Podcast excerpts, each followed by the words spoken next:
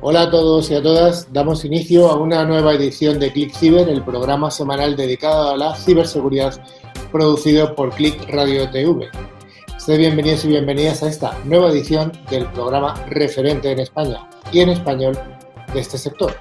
Click Ciber, os recordamos que se puede escuchar a través de las 57 emisoras de FM que distribuyen la señal a través de todas las comunidades autónomas de España y también a través de los podcasts que están disponibles en absolutamente todas las plataformas y también podéis vernos a través de YouTube. Os damos un saludo a toda la audiencia que nos escucha o nos ve desde Latinoamérica, a todas vosotras y a todos vosotros un saludo desde aquí, desde España. Yo en concreto hoy estoy en Ávila. Dani, hola, ¿qué tal estás? Hola, hola. Yo saludo a todos desde Madrid en este caso. No, pero bueno, con ganas de otra semana más para contar un poco las novedades de la ciberseguridad que tenemos, ¿no? Pues sí que hay novedades interesantes además hoy. Hola Manu, ¿qué tal? ¿Qué tal, Carlos? ¿Cómo estamos? Yo desde Madrid también. ¿No tienes vacaciones? Dentro me queda una semanita solo ya. Bueno, doña Patri, ¿no tienes vacaciones? Hola. ¿Te mereces vacaciones? Hola, Carlos. Yo creo que sí. Todos después de este confinamiento creo que nos merecemos un poco también evadirnos un poco de estar en casa. Rocío, ¿y a ti, Rocío, te espera la playa o no te espera la playa? Bueno, pues me tendrá que esperar, sí. La espero yo más a ella, que la voy a coger este año con muchas ganas. Y le damos la bienvenida a Fran Farfán, que es el CISO de Diners Club, Francisco Javier Farfán, más conocido como Fran para los amigos y nosotros que nos consideramos así. ¿Qué tal, Fran? Hola, buenas. En primer lugar, muchas gracias por invitarme. Es un placer estar aquí con vosotros y a pasar un buen rato aquí viendo la ciberseguridad y hacia dónde vamos. Pues sí, señor.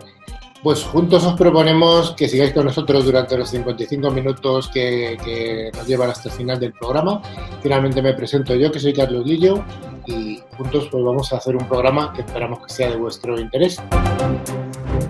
Ya sabéis que este programa tiene vocación bidireccional. Tenemos un buzón de mail al que nos podéis escribir, info@clickciber.com. Nos podéis seguir por LinkedIn y Facebook y en nuestra página web www.clickciber.com. También os podéis poner en contacto con nosotros a través de nuestro WhatsApp, +34 si llamáis fuera de España, 669-180-278. Antes de empezar la sección de noticias, queremos informaros de que al final del programa haremos nuestro habitual concurso semanal. Efectivamente, Patrick, los dos oyentes que resulten ganadores recibirán una licencia anual del antivirus de Trend Micro, válida para 3 dispositivos. Cada premio está valorado en 50 € y solo hay que responder a alguna pregunta relacionada con el contenido del programa. Hay que estar muy atento porque merece la pena prestar atención, ya que es muy buen regalo. Dani, ¿nos puedes contar cuál es el menú del programa de hoy? Bueno, hoy como otras veces vamos a contar las noticias más candentes del mundo de la ciberseguridad de esta última semana. Tenemos un monográfico acerca de los sistemas HSM o Hardware Security Module y finalmente pues haremos nuestra entrevista a Francisco Javier para que nos cuente un poco su visión del mundo de la ciberseguridad y sus opiniones, claro. Pues vamos a ver si es verdad que son noticias candentes e interesantes. Vayamos al bloque de noticias semanales.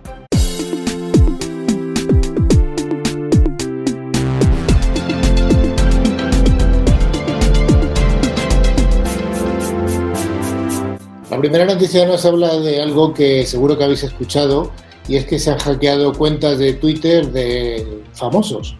Efectivamente, Carlos. Además de Elon Musk o Bill Gates que comentabas, ciberdelincuentes han hackeado las cuentas de Twitter de Apple, Uber, del rapero Kenny West, del fundador de Amazon, Jeff Bezos, o incluso del expresidente de Estados Unidos, Barack Obama, entre otros famosos.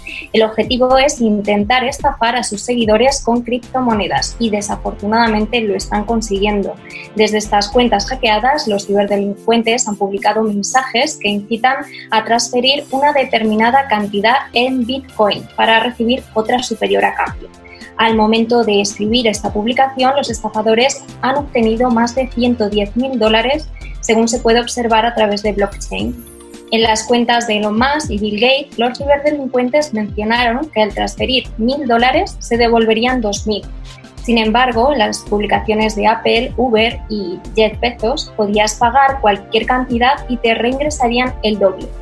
Pese a que todos los involucrados en el hackeo han reaccionado rápidamente y han eliminado los tweets, muchas han sido las personas que han caído en esta estafa. De hecho, la dirección de estos estafadores sigue aumentando sus ingresos con el paso de los minutos.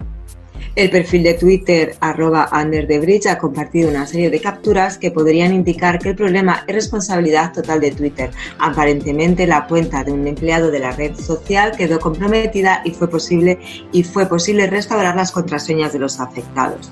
Una de las imágenes, de hecho, anticipa el ataque en un chat de Discord. Otra opción es que exista un fallo de seguridad bastante grande en la plataforma. Y si todo el desastre anterior no fuera suficiente, es posible que el ataque haya tenido una variación dirigida hacia cuentas con una menor exposición. The Hackers News reporta que algunos servidores como Gemini, Binance, Coinbase, CoinDesk y KuCoin, todas ellas relacionadas con las criptomonedas, igualmente fueron hackeadas con mensajes de estafas similares. Twitter ya se pronunció al respecto, afirmando que están al tanto del problema y lo están investigando. Somos conscientes de un incidente de seguridad que afecta a las cuentas en Twitter. Estamos investigando y tomando medidas para solucionarlo. Actualizaremos a todos lo antes posible. Ante la dificultad de la situación de Twitter, ha decidido suspender todas las cuentas verificadas, pues son estas las que corren un mayor riesgo de ser hackeadas para difundir la estafa. Es posible que no puedas tuitear o retrasar su contraseña mientras revisamos y abordamos este incidente. El Tribunal de la Unión Europea ha tumbado una legislación, la Privacy Shield, que dice adiós a las transferencias masivas de datos entre Estados Unidos y este lado del Atlántico. Yo creo que esta noticia va a tener un impacto tremendo y además con grandes que no sabemos hasta dónde va a llegar, ¿no? Dani, ¿tú qué opinas? Sí, el Privacy Shield, para la gente que no lo conozca, es un acuerdo de colaboración entre la Unión Europea y Estados Unidos, que venía un poco a sustituir el Safe Harbor que teníamos antes, que pone un poco coto a la transferencia de datos entre esas empresas tecnológicas norteamericanas, como por ejemplo puede ser Facebook, Amazon, Twitter, etcétera, que operan en la Unión Europea, es decir, que hacemos uso los usuarios de la Unión Europea. Y este acuerdo también, que ya estaba en fin de extinción, es decir, ya le quedaba poco de vida, pues realmente ha sido un poco derogado por el Tribunal Superior de la Unión Europea, que acaba de invalidarlo, porque lo que detalla principalmente es que no garantiza la seguridad de los datos dentro del marco de protección que exige nuestro Reglamento General de Protección de Datos, el famoso GDPR, GPD, etc. Entonces, en este sentido, lo que se ha mencionado es que, si bien este reglamento autoriza la transferencia de dichos datos a un tercer país, solo puede hacerse si dicho tercer país en cuestión garantiza un adecuado nivel de protección de datos. Tal como está planteado un poco el Privacy Shield, que es lo que tenemos ahora mismo, no proporciona a los interesados, es decir, a nosotros, a los usuarios de la Unión Europea, ninguna causa o acción que, es decir, no ofrece garantías, al final, que sean equivalentes a las exigidas por la legislación de la Unión Europea, como por ejemplo garantizar que el defensor del pueblo tenga sus herramientas para adoptar decisiones que sean vinculantes en los Estados Unidos y, por supuesto, sus servicios de inteligencia que todos conocemos. Y esto, todo parece indicar que el sistema de transferencia entre Europa y Estados Unidos no nos garantiza que la GDPR está por encima de cualquier otra ley, en tanto que esta Privacy Shield estaba un poco supeditado a los intereses y los requisitos del tercer país, en este caso Estados Unidos, y por tanto sus leyes siempre iban a estar por encima de la GDPR. Por eso se ha tumbado un poco desde el punto de vista del Tribunal Supremo Europeo. Todo el proceso se deriva de una queja de un ciudadano austriaco que, a través de una demanda, puso en cuestión la legalidad de que Facebook Irlanda, subsidiaria europea, pudiera transferir sus datos personales a servidores pertenecientes a Facebook dentro del marco normativo de la Unión Europea. Esta queja se presentó ante la autoridad supervisora irlandesa con la intención de prohibir esas transferencias en base a la normativa de privacidad europea, apuntando que el marco jurídico en Estados Unidos no ofrece protección suficiente contra el acceso de las autoridades a los datos transferidos a ese país, garantizando sus derechos fundamentales. Ahora el tribunal ha dado la razón al caso al austriaco, invalidando la aplicación del Privacy Shield, aunque deja claro que las transferencias y el uso de datos de terceros países en torno usando las mencionadas cláusulas contractuales estándar, las CCC, son muy usadas y alertan a los reguladores de la Unión Europea a intervenir cuando sospechen que las transferencias pueden entrar en conflicto con la privacidad jurídica de la Unión. A mí esta noticia, que es muy reciente, me parece súper interesante porque bueno, aquí se ha plasmado el conflicto que hay entre el Reglamento Superior de Europa, el famoso GDPR, con estos acuerdos que está habiendo con terceros países. Bueno, hasta ahora este tercer país es por supuesto Estados Unidos, que es el líder mundial, pero ¿quién no te dice que mañana esto pueda empezar a funcionar con el Reino Unido, cuando salga de la Unión Europea dentro de unos pocos meses? O sea que el impacto real dentro de nuestro sector de estos terceros países, que son dos países tan punteros como Estados Unidos y como el Reino Unido, pues evidentemente tiene sus consecuencias.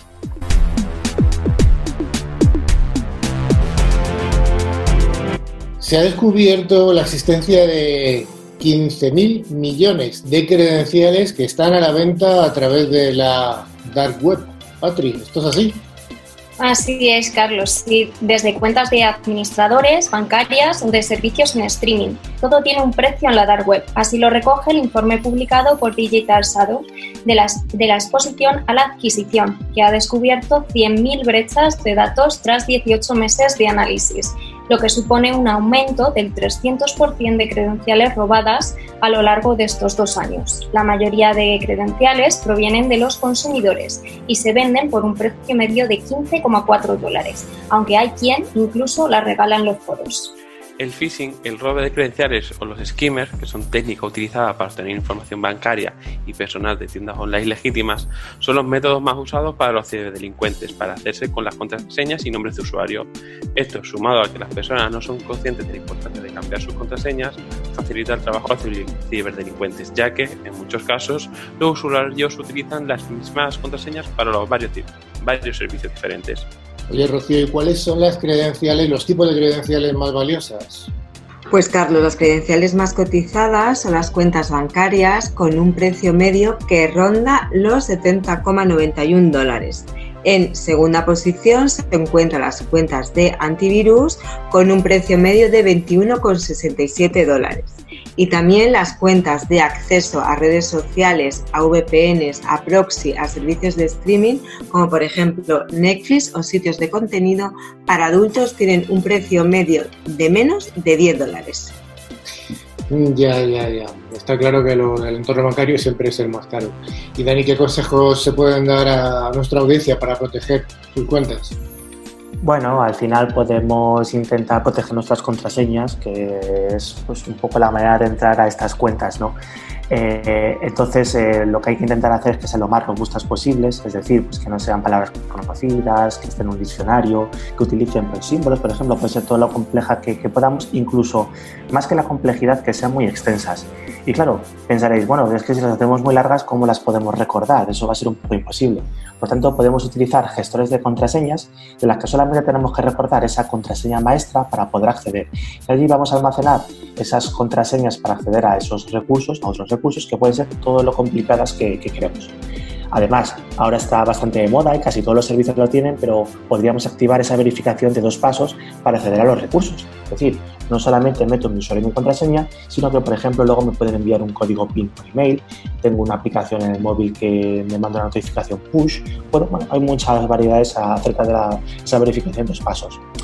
Y, por supuesto, siempre podemos comprobar si nuestras cuentas han sido hackeadas, o al menos están listadas en estas listas que se venden, ¿no? Hay páginas web como ihavebeenpwned.com en el que bueno, podemos comprobarlo y ver si salimos. Pues ya sabéis, hay que cambiar las contraseñas y rotarlas por algo un poquito más seguro. Pues esa página, la verdad es que es una página curiosa, a la que todo el mundo debería consultar de vez en cuando con su correo para ver si ha sido hackeado en algún momento. Microsoft ha emprendido acciones legales contra aquellos ciberdelincuentes que están utilizando el coronavirus como gancho. Me parece una medida muy acertada por parte de Microsoft.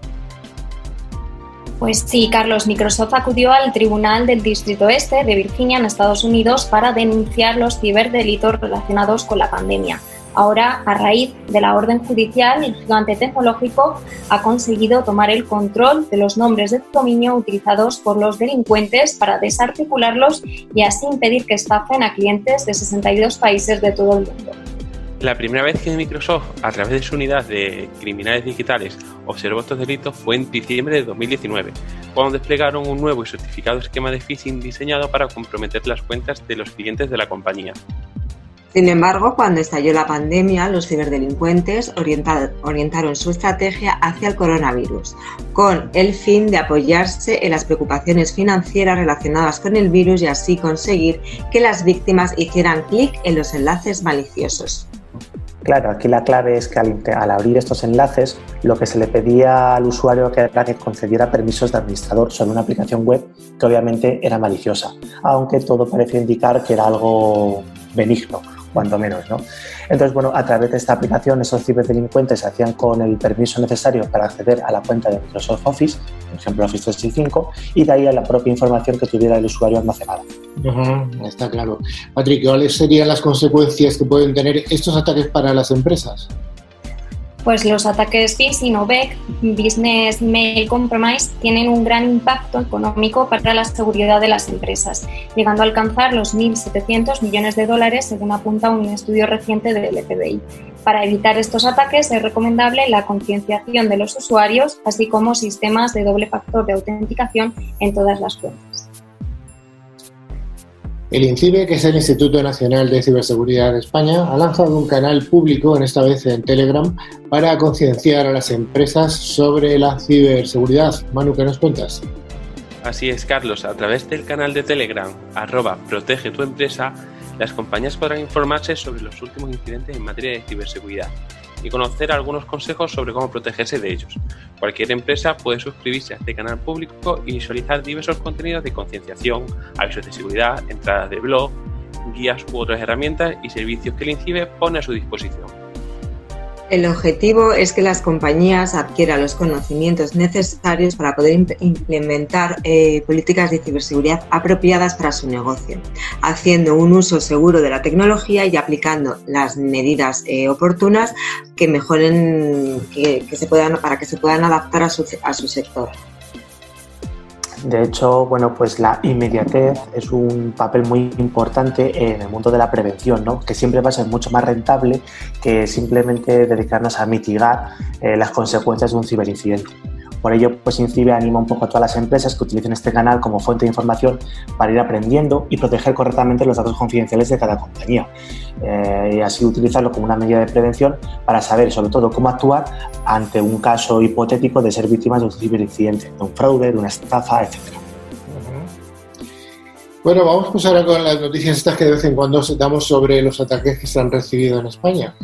Y parece como que la mitad de las empresas españolas han sido atacadas en la nube pública en el último año. No atacadas en total, sino solamente en la nube pública. Las principales vulnerabilidades son los datos expuestos, ataques como el ransomware y, por supuesto, el malware. Pues sí, Carlos, las empresas que gestionan entornos multicloud tienen un 50% de probabilidades más de sufrir un incidente de seguridad cloud que aquellas que lo hacen en una única nube, según revela el informe El Estado de la Seguridad Cloud 2020 publicado por Sophos. Para llevar a cabo este estudio se ha preguntado a más de 3.500 responsables de TI en 26 países, entre los que se encuentran 139 empresas españolas.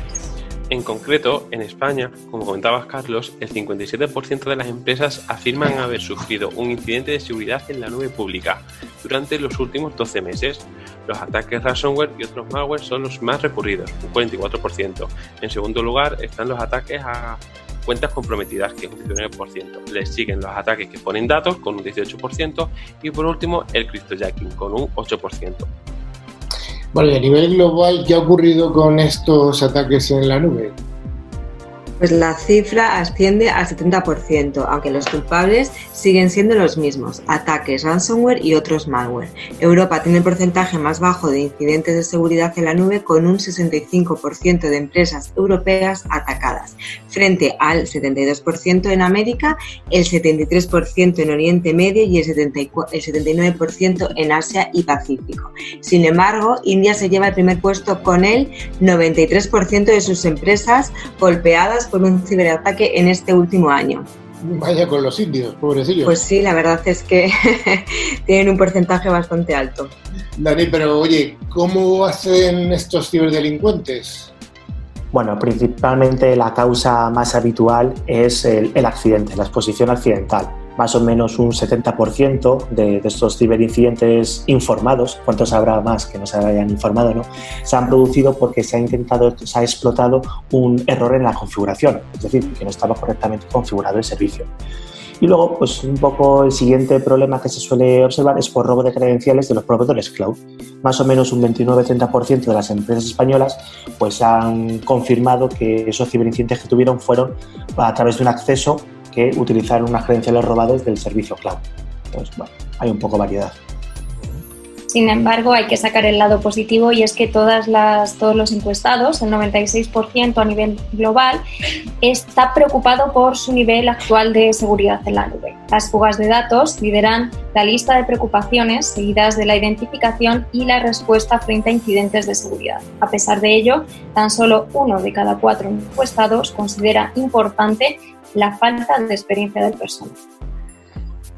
Esta noticia que acabamos de relatar tiene relación con todo lo que está ocurriendo en cuanto a noticias de exposición. Sin embargo, hoy mismo he recibido una nota de prensa ha sido publicado por VMware, que es un informe que se llama Extended Enterprise Under Threat, que tiene unos datos que son absolutamente demoledores. Os los voy a leer porque lo acabo de recibir y he tomado unas notas muy importantes. Dice que en una encuesta, en concreto en España, estamos hablando ya solo de España, no a nivel global, los responsables de seguridad han dicho que el 99% de las corporaciones en España ha sufrido un ataque en los últimos 12 meses. El 99% declara que haber recibido un ataque. Además, el 98% de estos responsables de empresas españolas, insisto, afirman que ha crecido en el año 2000, en los últimos 12 meses respecto a los 12 meses anteriores. Y además indican que el 92% han sufrido ataques incrementales respecto a los meses anteriores por el hecho de haber estado con teletrabajo y COVID. Es decir, que el incremento de ataques por esta pandemia se expresa con un 92% por parte de los propios responsables. Y luego ellos indican el mayor problema que han tenido durante la pandemia es la incapacidad para implantar medidas de MFA, o sea, de multifactor, de autenticación por multifactor. Yo creo que son unas lecciones más que interesantes que indican los propios responsables. Y bueno, hasta aquí están noticias de estadísticas. ¿Alguien quiere hacer un comentario o estáis ahí fríos? ¿Os he dejado fríos, calientes? Datos buenísimos. Datos buenísimos para los vendedores de ciberseguridad, sí, estoy de acuerdo. Hace unos días saltó la noticia de que el móvil del presidente del Parlamento de Cataluña, que se llama Roger Torrent, había sido hackeado con un programa denominado Pegasus. Manu, ¿qué hay detrás de este software de vigilancia? Pues Carlos, se trata de un spyware, es decir, un malware que espía, que recopila información de un dispositivo y después la transfiere a una entidad externa sin conocimiento ni consentimiento del propietario. Pegasus, tal y como se ha denominado este spyware, es propiedad de la compañía israelí NSO Group. Esta empresa se dedica a desarrollar sofisticados programas de malware para gobiernos, es decir, la compañía únicamente vende su software a otros gobiernos y cuerpos de seguridad del Estado para supuestamente luchar contra el crimen y el terrorismo. Vale, esta noticia la hemos leído en medios de comunicación generalista, pero Dani, ¿qué hace en concreto este spyware? Recordemos, Pegasus. Bueno, pues al final es un tipo de software que lo que te permite es espiar, tal y como dice su palabra spyware, ¿no? Permite leer los mensajes, acceder a contenidos que tengas en tu dispositivo, incluso activar en segundo plano alguna otra aplicación que puede coger información adicional, como por ejemplo la cámara de fotos o incluso el micrófono, sin que el usuario se dé cuenta. Además, pues aprovecha un alto nivel de ofuscación, es decir, que se esconde muy bien. Es muy difícil detectarlo cuando lo tenemos instalado pues, en un dispositivo móvil, en este caso. Y constantemente se va actualizando para que aquellas otras aplicaciones o otros proveedores que lo consigan localizar, bueno, pues se actualiza para volverse a esconder y seguir un poco pues, bueno, haciendo las cosas que estaba haciendo. Al final, el objetivo es principalmente robar esas cantidades de información que tenemos en nuestros dispositivos, que puede ser cualquier tipo de cosa. Y en este caso, concretamente, parece ser, todo obviamente hablando desde el punto de vista hipotético, porque no hay nada confirmado, que Pegasus había aprovechado pues, una de las famosas vulnerabilidades de WhatsApp, que de vez en cuando comentamos, para que colarse en ese dispositivo móvil a través, por ejemplo, de una videollamada perdida, que no se cogió en ese caso. Según NSO Group, este hackeo se produjo entre los meses de abril y mayo de 2019. Sin embargo, no solo el presidente Roger Torrent se habría visto afectado, también la diputada Ana Gabriel y el activista Jordi Domingo podrían ser víctimas de este hackeo. De hecho, Facebook alertaba ya en octubre del año pasado de que hasta 1.400 personas podrían haberse visto afectadas por Pegasus durante el mismo periodo. Por su parte, WhatsApp ya ha presentado una demanda contra la empresa que desarrolla este software.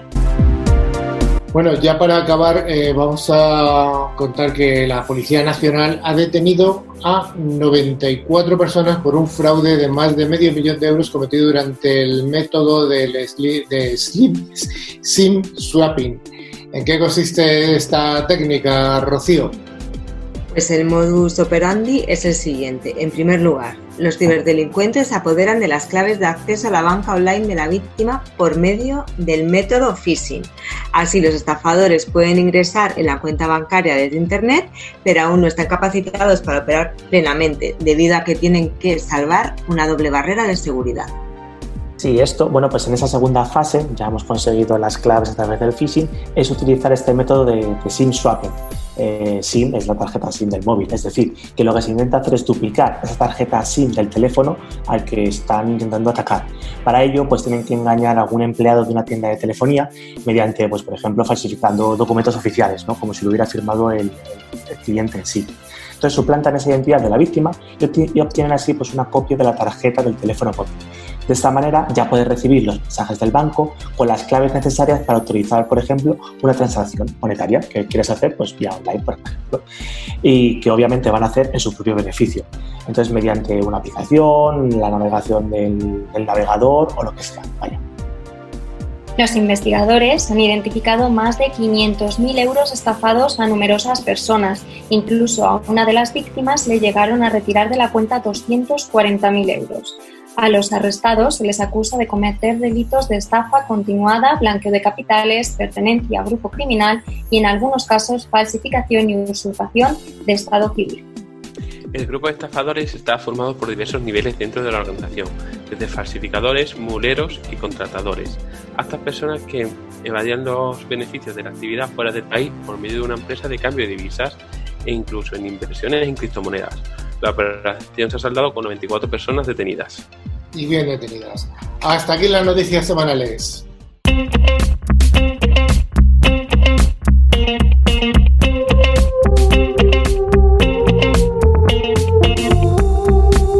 El mundo de la ciberseguridad sabemos que tiene una colección de cifras más que interesante. Hoy vamos a aprender unas nuevas, concretamente de un sistema de cifrado conocido como HSM o el Hardware Security Module en inglés. La verdad es que los HSM no son nada fáciles de mantener y al final tampoco terminan brindando la seguridad que se podría esperar de ellos en una empresa. Pero claro, no es el propio sistema así, sino porque su operación no es nada sencilla de integrar con los procesos de negocio de una empresa. Si lo que buscamos es poder marcar las famosas casillas del CIPS, ¿no? del 140-2, por necesidad de cumplimiento de alguna normativa, pues sí, la verdad que un HSM es algo bastante necesario que debemos tener. Pero si lo que estamos buscando es una herramienta que ayuda a proteger la infraestructura de nuestra empresa, de nuestra compañía, quizás hay que tener en cuenta algunas de las cosas que, bueno, pues ahora comentaremos, porque no tiene por qué ser pues, un producto adecuado para nosotros. Bueno, vayamos por partes. Dani, ¿qué hace un HSM? ¿Qué hace o qué es? Para empezar, lo más importante, ¿qué es? Pues es un equipo que es físico y además son de los más seguros que podemos encontrar en el mercado y resistentes a poder ser manipulables. Es decir, es algo realmente seguro. Vale. Ya me has dicho qué son, ahora te pregunto para qué sirven. Bueno, la principal virtud que tienen es que son herramientas que nos van a generar y además almacenar claves criptográficas de forma segura. Por cierto, ¿qué es una clave criptográfica? Pues es la parte del software que controla la operación de un algoritmo de criptografía, es decir, la transformación típicamente de texto plano en texto cifrado y viceversa, y que realizarán las operaciones. Vale, ¿y dónde se utilizan este tipo de herramientas, los HSMs? Bueno, pues principalmente se utilizan en las industrias que tienen pagos monetarios. Entonces se utilizan estos HSMs que están especializados para proteger esas claves criptográficas que comentaba Manu, generando al final datos confidenciales y de validación. Entonces, por lo general, cuando se realiza una transacción, pues tenemos la función de compartir la clave de forma segura, de generar los códigos PVV o CVV, que protegen los datos de la banda magnética, de lo que es la tarjeta, ¿no? El Card Verification Value y el PIN Verification Value. También generan, imprimen pues, el PIN de correo, cifran, descifran, vuelven a cifrar el bloque PIN, verifican los códigos de seguridad de la tarjeta, verifican los PIN, verifican datos de MV, que al final es el estándar de la interoperabilidad de las tarjetas que tienen los chips, estos más modernas, ¿no? Bueno, se encargan un poco de todas esas acciones. Y sí, es obligatorio para industrias como los pagos que utilicen HSM, ya que está aprobado por el Consejo de PCI como parte de la PCI DSS, los estándares de seguridad de la industria para pagos con tarjeta, y resulta que es un dispositivo costoso. Por lo tanto, hay muchas compañías que ofrecen HSM como servicio. Sí, de hecho hay que darse cuenta, sobre todo, el poder que tiene este tipo de equipos al realizar estas acciones que hemos comentado. Y aquí, además, podemos ver riesgos de seguridad como muy evidentes, ¿no? ¿Quién o qué puede consultar a esta especie de oráculo del cifrado? Por ejemplo, imaginaros que almacenas tu clave privada de tu monedero de bitcoins en un HSM. Entonces, ¿os acordáis un poco cuando vino nuestro compañero, el amigo Jorge Ramiro de CryptoRed, ¿no? Que nos comentaba un poco toda esta parte de claves privadas, públicas, etcétera? Por cierto, a través de su canal de YouTube podéis seguirle un poco sus fantásticos vídeos. Pero bueno, sin desviarnos del tema. Teníamos nuestra clave pública de nuestro monedero de Bitcoin guardados en un HSM. Pues podría ser posible que un ciberatacante le pida a ese HSM que firme los datos con esa clave para, por ejemplo, aprobar una transacción no deseada y robarnos nuestros bitcoins, que nuestro trabajo nos ha costado tenerlos, ¿no? Daros cuenta que ni siquiera ha tenido que robar la clave, simplemente le dice al HSM que la use. Por eso es muy importante especificar y aplicar adecuadamente los controles de acceso para limitar quién puede operar con ese HSM y proteger las credenciales para acceder al propio sistema, claro. Sería un poco como cifrar los datos de una máquina usando una clave almacenada en un HSM, pero colocando el código de acceso justo al lado. O sea, cerrar la puerta y poner la llave enfrente de ella. Entonces, bueno, pues esa llave la puedes dar al vecino, ¿no? Para que te la guarde. Pero entonces, ¿a qué no pondrías la llave de la casa del vecino enfrente de la puerta? Y así un poco sucesivamente. Volviendo un poquito al origen, podemos decir que el HSM son dispositivos que has dicho que son físicos de la red, entiendo que de la red Ethernet, que atienden a solicitudes que les lleguen a través de los canales de comunicación cifrados, que esa comunicación efectivamente es cifrada y autenticada desde el software del cliente con el HSM. Y, sin embargo, también existen modelos de HSM que tienen conexión mediante otro tipo de conexiones, como puede ser USB o incluso PCI. Y, claro, la seguridad de estas claves almacenadas en los HSM dependen de qué. Dependen de la seguridad donde estén instalados. Claro. Esto, date cuenta, en vez de hardware de SM, son los soft HSMs, basados en software. Al final depende esa seguridad del sistema donde estén alojados, de ese sistema operativo, ¿no? Entonces, bueno, es delegar un poco esa seguridad en otro sistema aparte, de la parte física como tal. Oye, ¿cómo se podría hackear un HSM? Nos vamos a dar pistas, pero bueno, ¿cuáles son sus vulnerabilidades? Bueno, principalmente son sistemas que no tienen virus, no tienen malware, no tienen exploits, no tienen accesos no autorizados, Más o menos, ¿cómo? Pues teniendo un hardware especializado. Este hardware pues, ha sido probado hasta la saciedad previamente, ¿no? Y certificado por laboratorios muy, muy especializados. Es decir, que realmente están más que testeados. Tiene un sistema operativo muy centrado en la seguridad y un acceso limitado a través de interfaces pues, muy, muy controladas con reglas internas. No obstante, como todo, y a pesar de lo que estamos contando, pues existe la posibilidad de conseguir el control de acceso a un sistema HSM, incluidos los que utilizan pues, los principales bancos que tengamos, ¿no? A través de esas vulnerabilidades, conocidas o desconocidas, ¿no? Se puede llegar a comprometer este tipo de herramienta y es algo muy peligroso porque al depender de un hardware dedicado y especializado, a menudo es muy difícil o incluso imposible de corregir los fallos de manera adecuada. Perdona, ha habido ataques realmente sobre, o se han conocido ataques con este tipo de, sobre este tipo de problemáticas. Sí, por ejemplo, en el pasado 2015 había las vulnerabilidades de SafeNet. En el 2011, pues la autoridad de certificación DigiNotar pues, se vio comprometido porque alguien tuvo acceso a sus sistemas que creó certificados falsos para sitios como, por ejemplo, google.com o yahoo.com o live.com, etcétera, lo que es muy peligroso por la capacidad de detectar ese tráfico de miles de usuarios que navegan a esos sistemas y que se podría hacer un ataque de man in the middle, que lo hemos comentado muchas veces. Estar en el medio de la comunicación y, por lo tanto, analizar qué es lo que está pasando.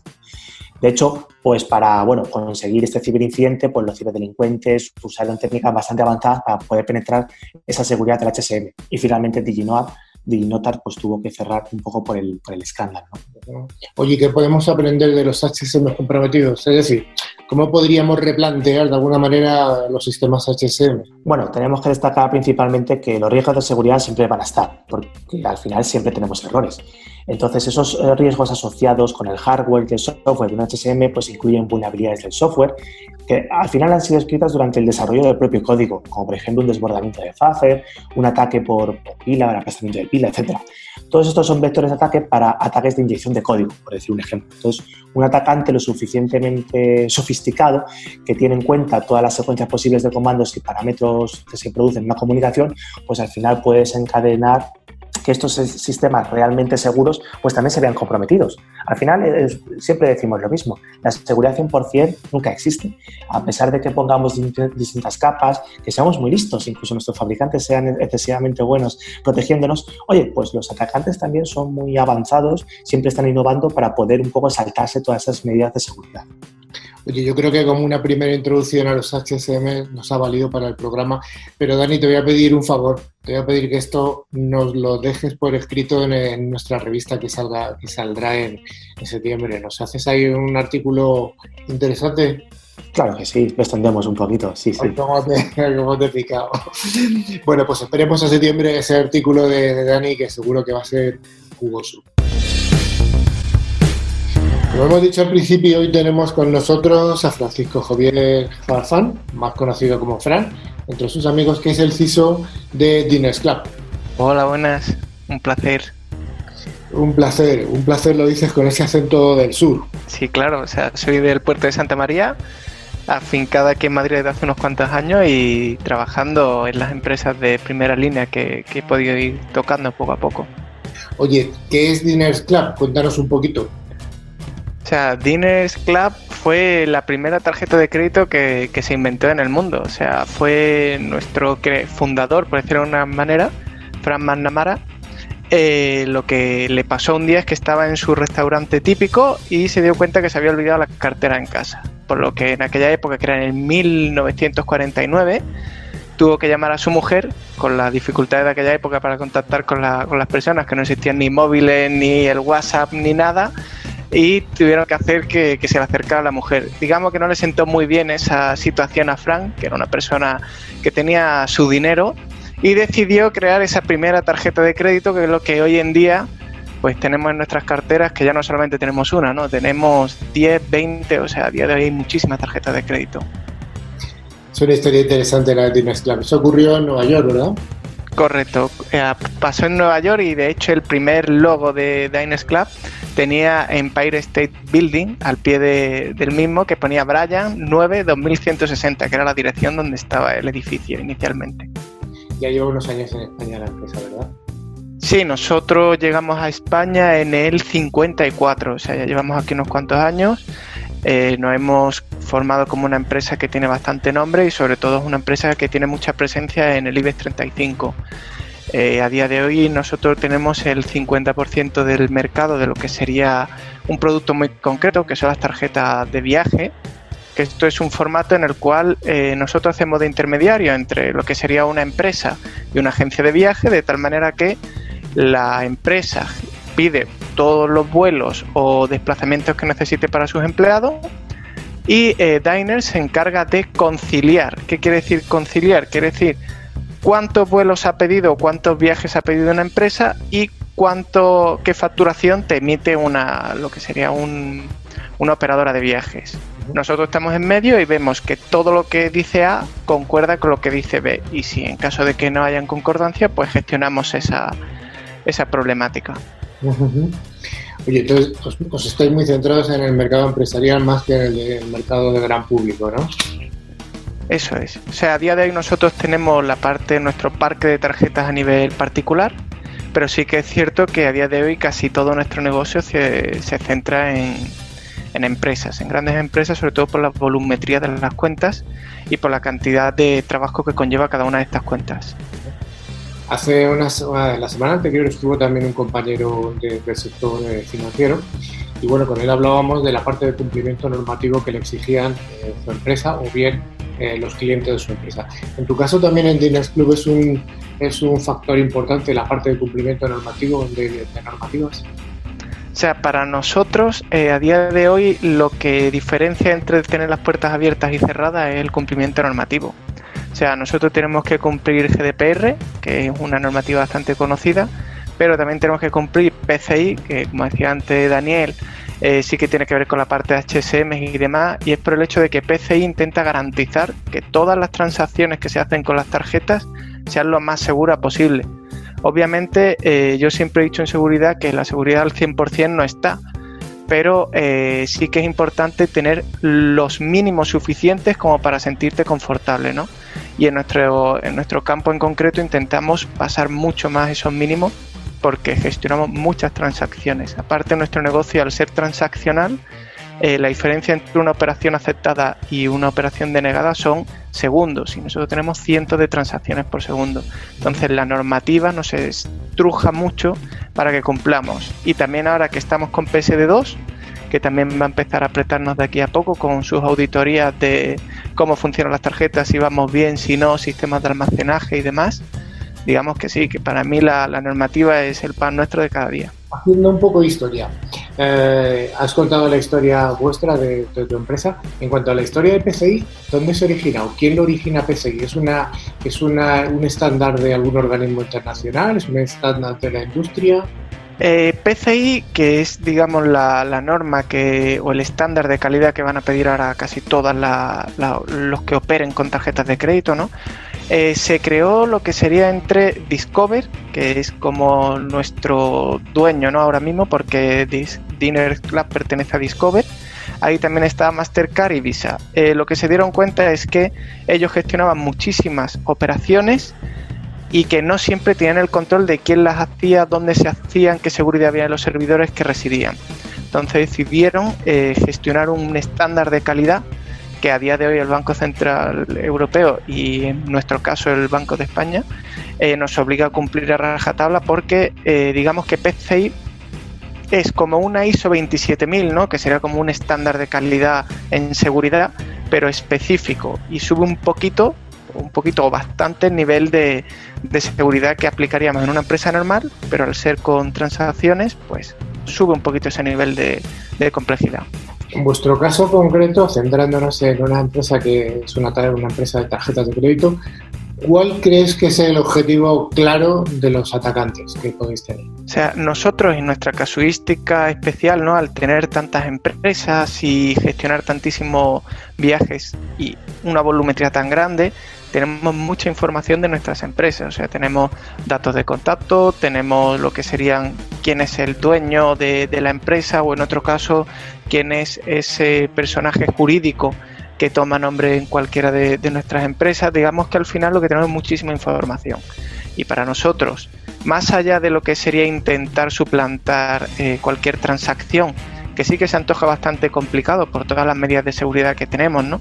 Y aparte las plataformas de pago que también nos ayudan en esa parte de seguridad, sería intentar sacar información de nuestros servidores, ¿no? Información de usuarios, quién son nuestros clientes, qué tipo de movimiento hacen, incluso hasta llegado a un punto podría saber dónde hay una persona en un momento en concreto, ¿no? Ya que nosotros tenemos esa información. Pero por eso para nosotros GDPR es otra de las que más nos está apretando, ¿no? Porque al final GDPR no te dice qué seguridad poner, ellos solamente te dicen que tú tienes que asegurarte de ser lo más seguro posible con la información que tienes y que creas que es suficiente. Entonces, como nunca hay un mínimo, intentamos ir siempre a máximos. Yo creo que uno de los objetivos que tienen los atacantes en una empresa como la tuya es el dato. La protección Correcto. Del dato parece como que es absolutamente crítica. Oye, dentro de las preocupaciones de un CISO como tú, ¿qué es lo que te quita más tiempo o te quita más el sueño? Pues la verdad que las preocupaciones para mí como CISO nunca llegan a ser las mismas de un mes para otro, ¿no? O sea, antes de marzo, cuando arrancó el año, la preocupación era el perímetro, ¿no? Era ver quién se conectaba desde dentro, hacia dónde iban, quién se conectaba desde fuera, qué acceso tenía, digamos que era toda esa parte de la arquitectura que teníamos y proteger la infraestructura que tanto nos preocupaba. ¿Qué es lo que hacía? Pues cambiaba los firewalls, veía que estaban bien y si no los actualizábamos. Pero llegó el COVID, que aparte de haber sido un duro golpe para todo lo que es la sociedad a nivel de negocio y a nivel humano, a nivel de CISO ha sido un cambio completo de paradigma, porque para nosotros el teletrabajo no era algo contemplado y de un día para otro se dijo que todo el mundo a teletrabajar. Nosotros no podíamos cerrar la ventanilla y decir, bueno, pues no se factura, no, porque Diners seguía funcionando. Entonces tuvimos que desplegar lo que sería esa parte del puesto cliente, ¿no? A día de hoy el puesto cliente se ha convertido en la mayor preocupación que tengo yo y compañeros míos con los que hablo que se dedican a lo mismo, y es lo que más miedo tenemos, ¿no? Por decirlo de una manera, al final hemos dado un equipo a nuestros empleados que ninguno va a tener una necesidad de hacer ningún mal uso del mismo, pero muchas veces por desconocimiento, ¿no? El desconocimiento es uno de los mayores enemigos.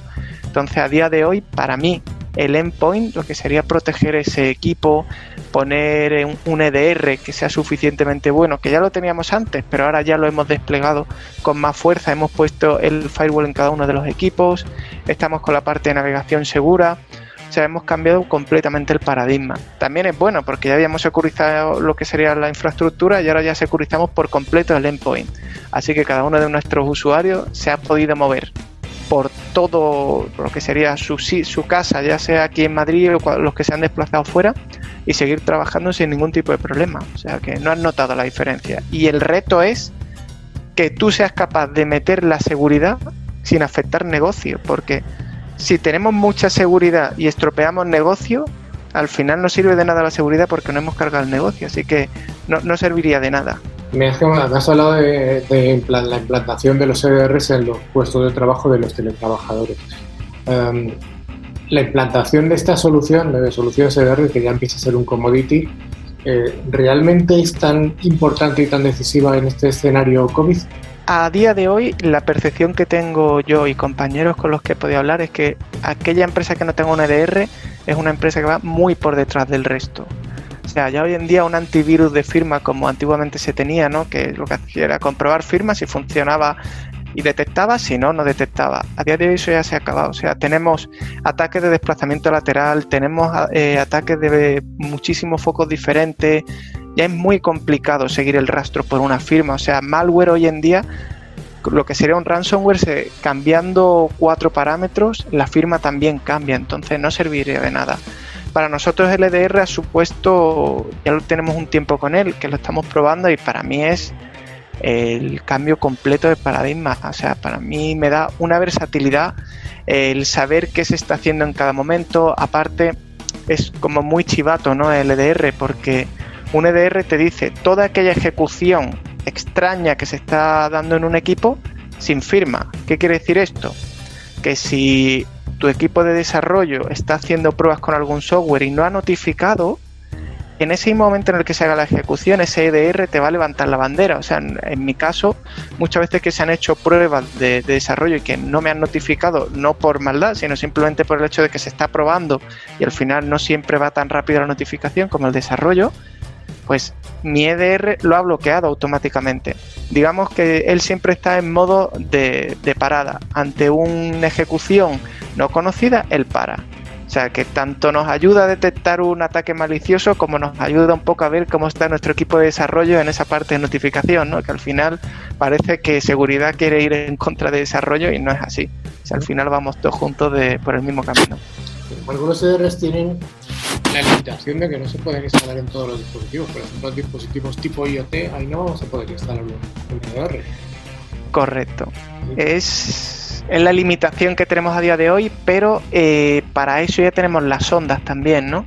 O sea, al final hubo, como por ejemplo, el ataque de PCI que se dio, ¿no? Que se accedió a unos servidores a través de lo que serían sus cámaras de vigilancia y que se tuvo acceso a la red interna. A día de hoy tenemos ondas. ¿Qué son las ondas? Las ondas las vamos poniendo en lo que serían dispositivos IoT o aquellos dispositivos en los que no tienen un servidor como tal para poner un EDR, y nos va diciendo el tráfico, ¿no? Las consultas que va haciendo ese dispositivo. Y si vemos que hace consultas que no tienen ningún sentido para el tipo de dispositivo que es, pues automáticamente levanta una alerta. Eso también nos ayuda a ver todo aquel desplazamiento lateral que se pudiera producir por un dispositivo IoT.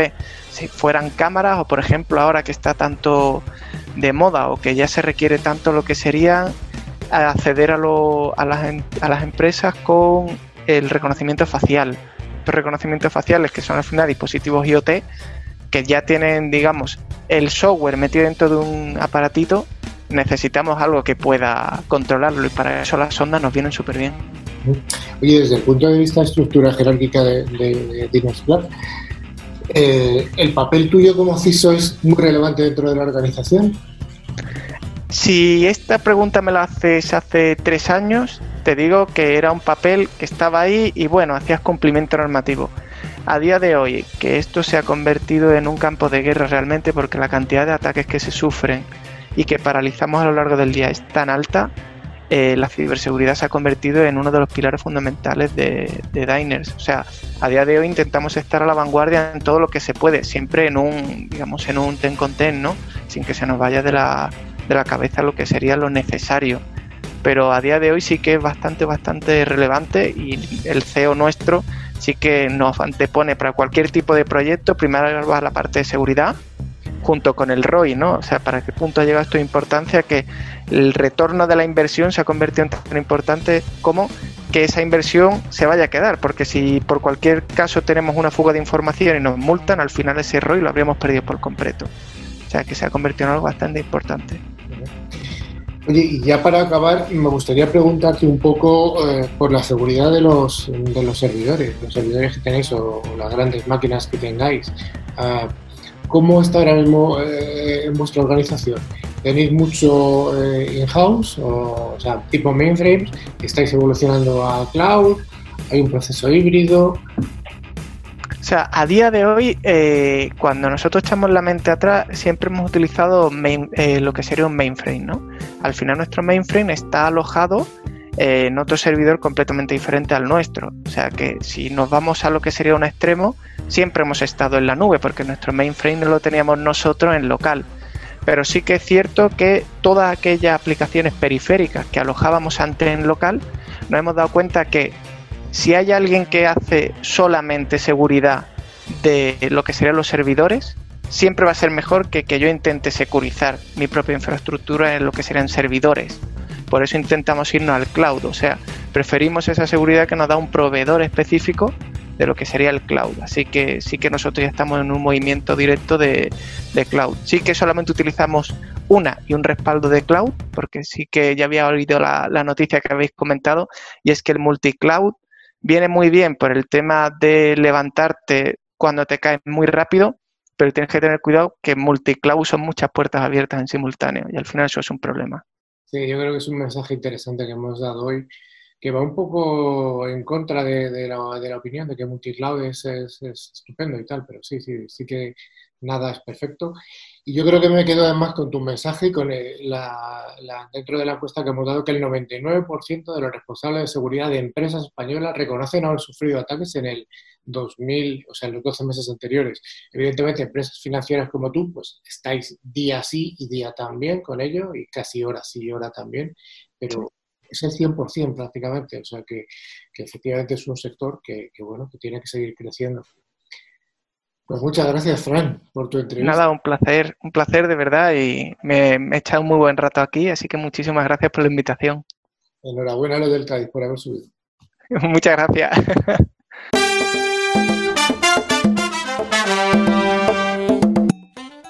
Llega el momento final, el momento esperado por mucha gente, el momento del concurso, y en este caso, gracias a Ingecom, mayorista de valor, vamos a sortear 2 licencias de 2 antivirus de calidad profesional.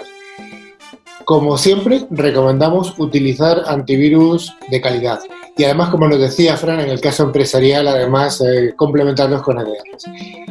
Bueno, ¿tenemos ganadores de la semana pasada de estos antivirus de Trend Micro? Sí, tenemos a Marcos Castillo de Sevilla y Mar Gómez de Barcelona. Enhorabuena a los premiados, les enviaremos su premio por mail. Cada premio consistirá, como decía Carlos, en una licencia anual válida para hasta 3 dispositivos. Y Manu, tenemos pregunta fácil o difícil para el concurso de Trend Micro de la semana que viene. La tenemos, Carlos. La pregunta está formada... Van a ser 2 preguntas, ¿vale? Una es, ¿en qué año surgió la empresa Diners Club, donde trabaja Fran? Y la otra es, ¿qué solución piensa Fran que debería instalarse y es crítica para securizar los ataques actuales en el puesto de trabajo? Para concursar deberéis enviar un email a nuestro correo electrónico info@clickciber.com indicando nombre, dirección y teléfono y contestando a la pregunta que ha hecho Manu, que ha hecho 2. Y de entre estas preguntas correctas sortearemos 2 ganadores y la semana próxima daremos los nombres de los afortunados. Sí, además nos podéis seguir por LinkedIn, por Facebook, en nuestras páginas web www.clickciber.com, poner en contacto a través de WhatsApp en el número +34 669 180 278, y además si queréis escuchar este podcast y los anteriores podéis hacerlo en plataformas como iVoox, Google Podcast, TuneIn, Spotify, buscando la palabra ClickCiber. Estimada audiencia, hasta aquí ha llegado Click Ciber News. Esperamos haber cumplido con nuestra parte del contrato y que estos 55 minutos hayan sido de vuestro interés. Damos un cordial saludo a toda la audiencia que se ha ido incorporando esta semana y un abrazo a todos y a todas. Rocío, adiós, vete a la playa. Hasta luego. Sí, sí. Patri, adiós. Adiós, Carlos, y a la ovejita. Adiós. Adiós, Dani. Hasta la siguiente. A la siguiente, Manu, hasta luego. Hasta luego, chicos. Adiós, Fran, muchas gracias. Muchas gracias, hasta luego. Hasta la semana que viene.